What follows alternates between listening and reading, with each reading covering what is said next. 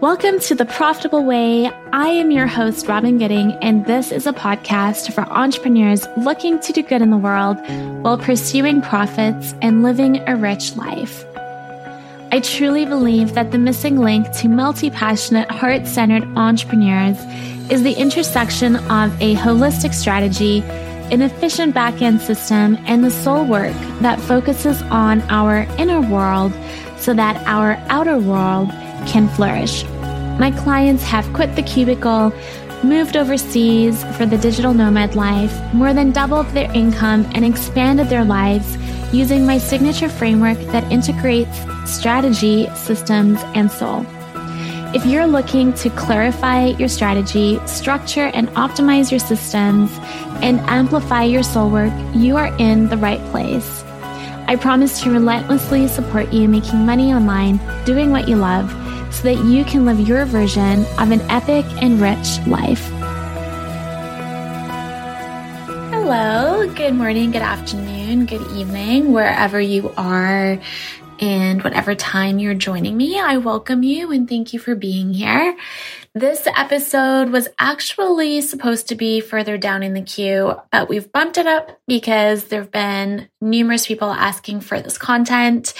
And although I have shared versions of it in previous episodes, there's definitely uh, the need for like a refresher and I think that enough of you are probably curious about this, or if you're new, you don't know about any um, mention of this content in previous episodes. So I'm just going to do like a really basic run through on the different tech I use in my business and what like really helps me stay grounded. So how the tech supports the systems piece of my business and uh, this is probably similar to a lot of the platforms that my clients use. There's different variations for sure, but this is a really awesome rundown for you if you're new or you're building out your business or you're wondering and you're curious about what systems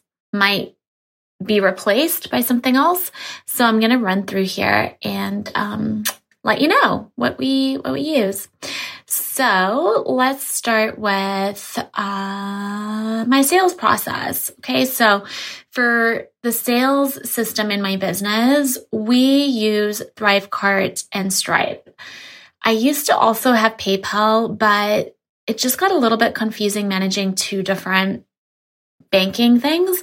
So now everything is done via Thrivecart as the client facing payment page that they that they get and that they use to plug in their credit card details and their payments and all of that. And then Stripe is the back end for me. That's where I log in to transfer funds into my different bank accounts and monitor what my sales are, what my revenues are. Uh, it even tells me like money coming in, money going out. And, um, yeah, it's just really, it's really helpful. So Thrivecart is client facing. Stripe is connected to Thrivecart. And on the back end, I'll log into Stripe and I'll be able to deposit any payments that have come through into the account that I select. I frequently get asked about, um, like American and Canadian money things because I do live in Canada, but I charge in US dollars. And I can probably do a whole episode for why that is. The short and sweet of it is because everything in my business is in USD. Like my mentor gets paid in USD. Uh, my team gets paid in USD. Like all almost all of my expenses are in USD, like my big expenses. And so also I've lived all over the world, right? I've lived in Japan, I've lived in South Korea, I've lived in Hawaii, and I didn't know where I'd be living. Like in 2020, we moved to Europe and I was living between Greece and Italy for a period before we had to come back to Canada due to COVID and all the things there. But essentially, I've always traveled, I've always lived internationally, and the US dollar is the global currency. I have clients all over the world. Um, Australia, Switzerland, the UK, America, Canada. And actually, for a very long time, the smallest group of my clientele were Canadians. And so it just didn't make sense for me to charge in CAD when my clients were very international. I was always all over the place and all of my bills were in USD. So it just became the currency that made sense for me in my business. And obviously now I am more anchored in Canada. I am more rooted in Canada, but my business is still very global. And so I continue to do US dollars. Now, the thing that comes up with clients is they'll say, okay, but like, are you transferring US dollars into a Canadian dollar bank account? You don't need to worry about that. Stripe will do a conversion for you based on the account that you're depositing it into. Uh, at least my mine is set up this way. And so if I'm transferring it into a US dollar account, it stays. And if I have to transfer anything into a Canadian dollar account, it'll do the conversion automatically.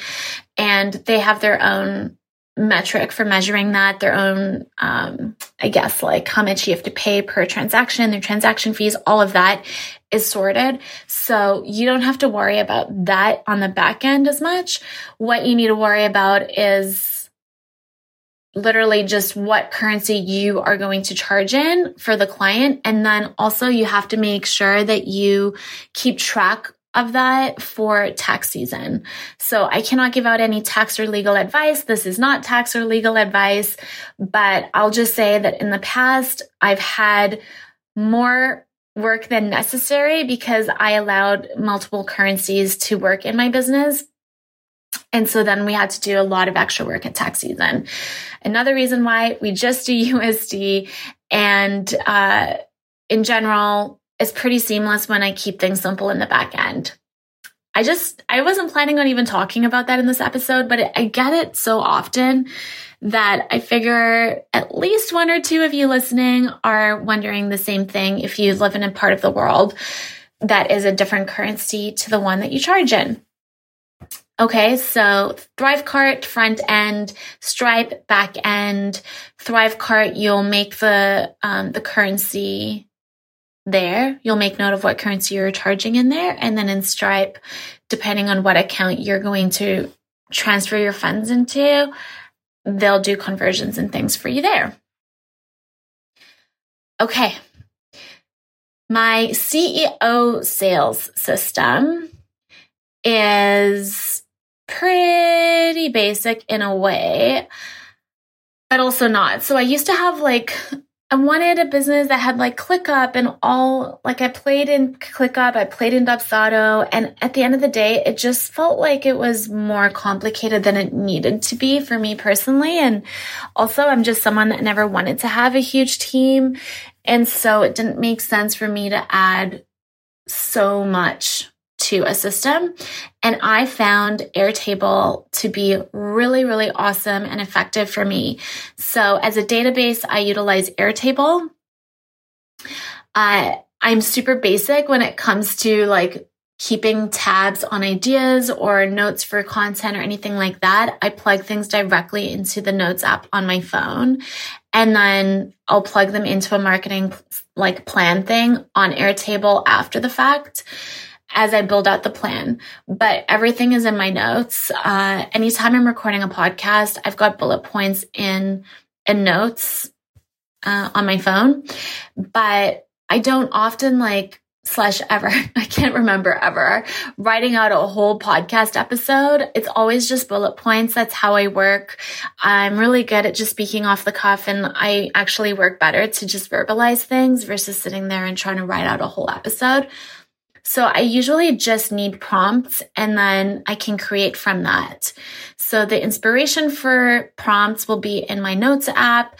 The strategy and the plan for where I'm going to roll out those ideas will be documented in a marketing plan in Airtable. And then I also utilize Slack a lot. So anytime I have to communicate with anybody I'm working with on a team project, that'll happen in Slack. I use Zapier, which is an automation tool that allows different parts of your business to talk to each other. I use that and create notifications in Slack. So when someone purchases something, I'll get a notification of the sale in Slack because I've automated that um, action, that response to happen for me.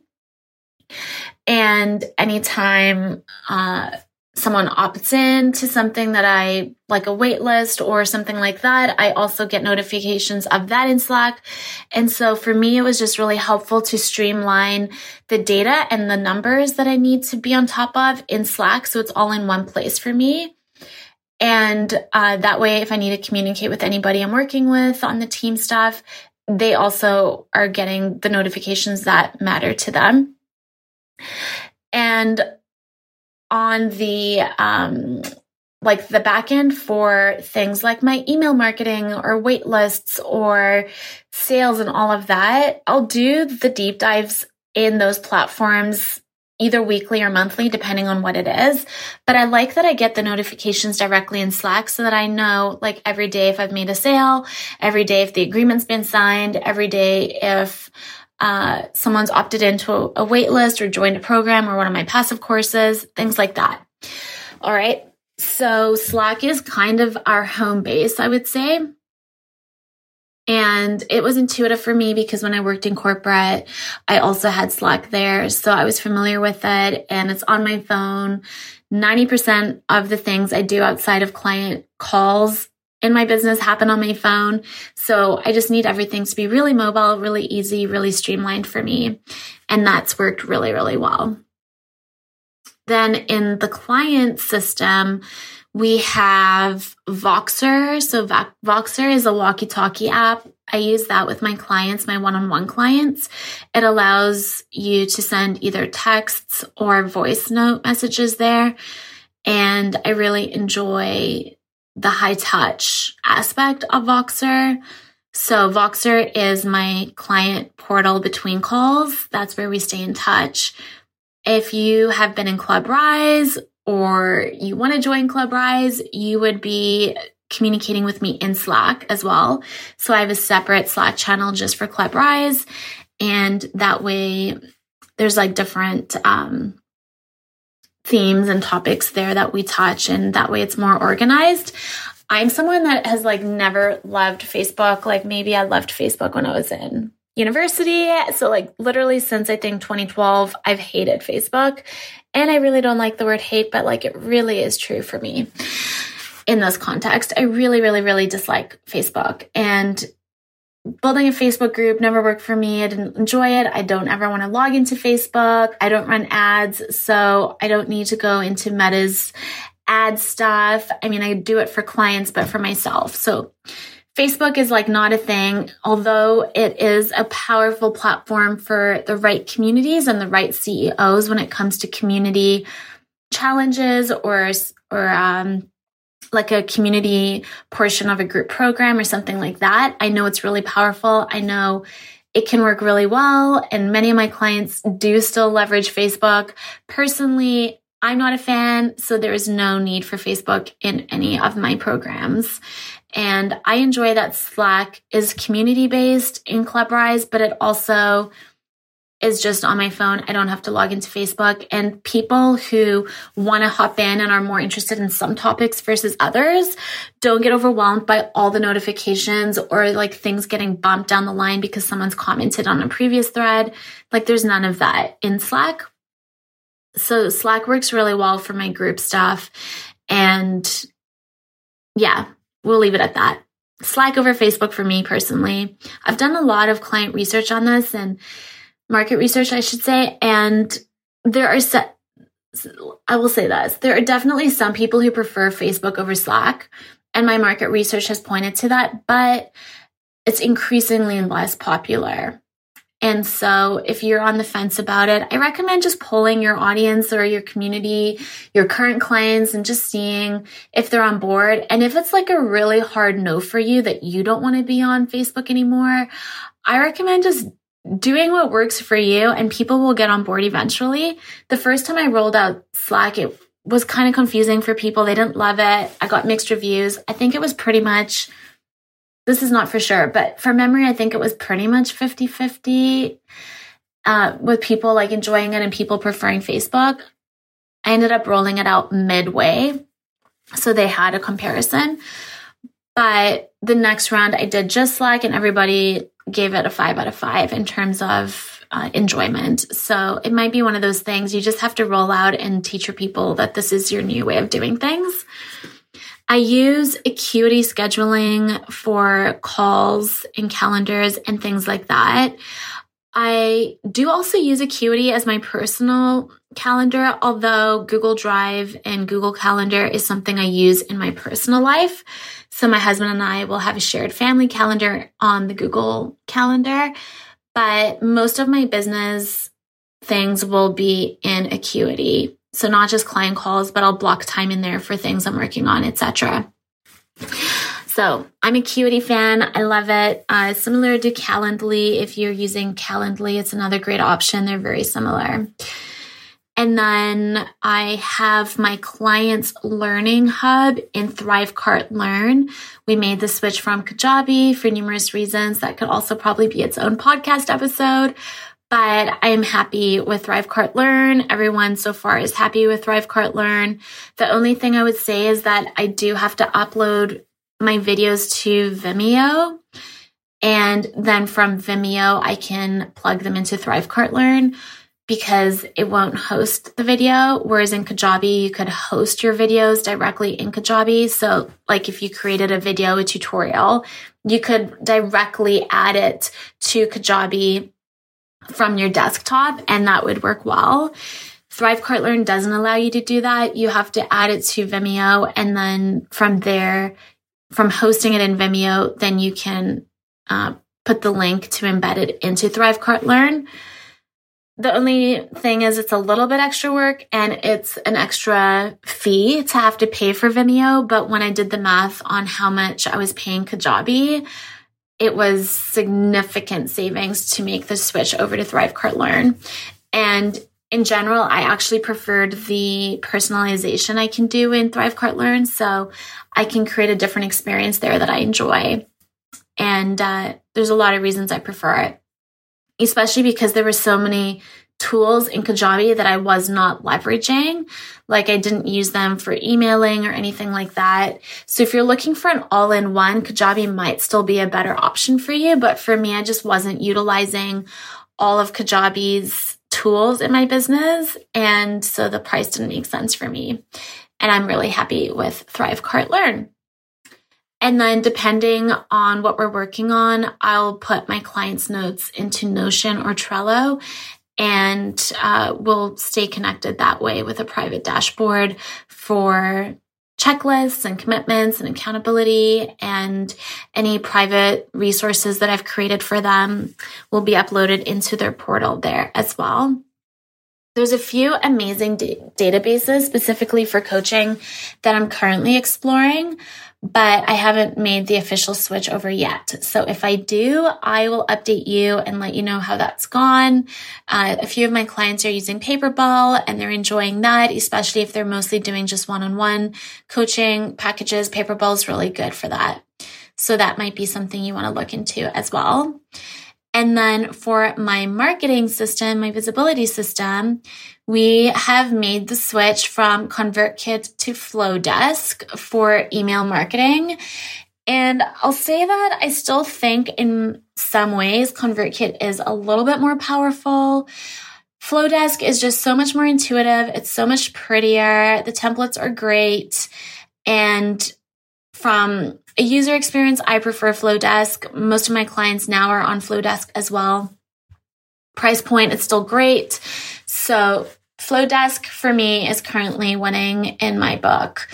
And yeah, it is definitely something you don't want to have to do often in terms of like changing your email marketing provider because you can lose emails along the way. So I don't recommend being too disruptive and whimsical with your email marketing system. Definitely want to be intentional about which one you pick and why you're picking it and pick one that you know you can grow with. That would be my tip there. I host my podcast on Buzzsprout, and that allows me to have my podcast registered on all the different directories So Apple Podcast, Spotify, wherever you're joining in from, it's a directory registered via Buzzsprout. So when I want to see my data, demographics, all of that, I can see that on Buzzsprout. Descript is amazing for podcast editing, subtitles, all of that. And InShot is awesome for video editing. It's an app that I have on my phone that allows me just to edit right there and then. I still do edit my reels in Instagram because they tend to just be not too complicated. And also, obviously, Instagram wants us to be in their app as much as possible. So, for the algorithm and all of those things, it makes sense for me. I don't complicate it. And I will use InShot for anything that is a little bit more complex or longer form. Like when I was doing my YouTube videos, I would edit them in InShot, for example. I use Canva. I do have the pro version. I think it's definitely worth the $10 a month. I use it very, very often and regularly in my business. So that's for graphics, uh, workbooks, a lot of different things uh, Canva is my go to. And then I host my website on Showit with a template. So there you go. My different systems from sales to my CEO system, my client system, my marketing system, and the different tech platforms I use to automate things, keep my life simple, and get my clients amazing results, give them an awesome experience, and keep my team on task with all of our goals. I hope this episode has been helpful for you. And if you have any questions, feel free to email me, robyn at robyngooding.com or hop into my DMs at robyn.gooding on Instagram. I will be back in here next week. Have a wonderful rest of your day. I'm Robyn Gooding, and you've been listening to the Profitable Way podcast. You can follow me on Instagram at robyn.gooding and join the Facebook community through the link in my Instagram bio. It would mean the world to me if you would subscribe, rate, and review this episode so that I can continue to share this message with other entrepreneurs looking to pursue their dream online. I hope you'll join in next week for another episode, and I hope that you always remember that the best is yet to come.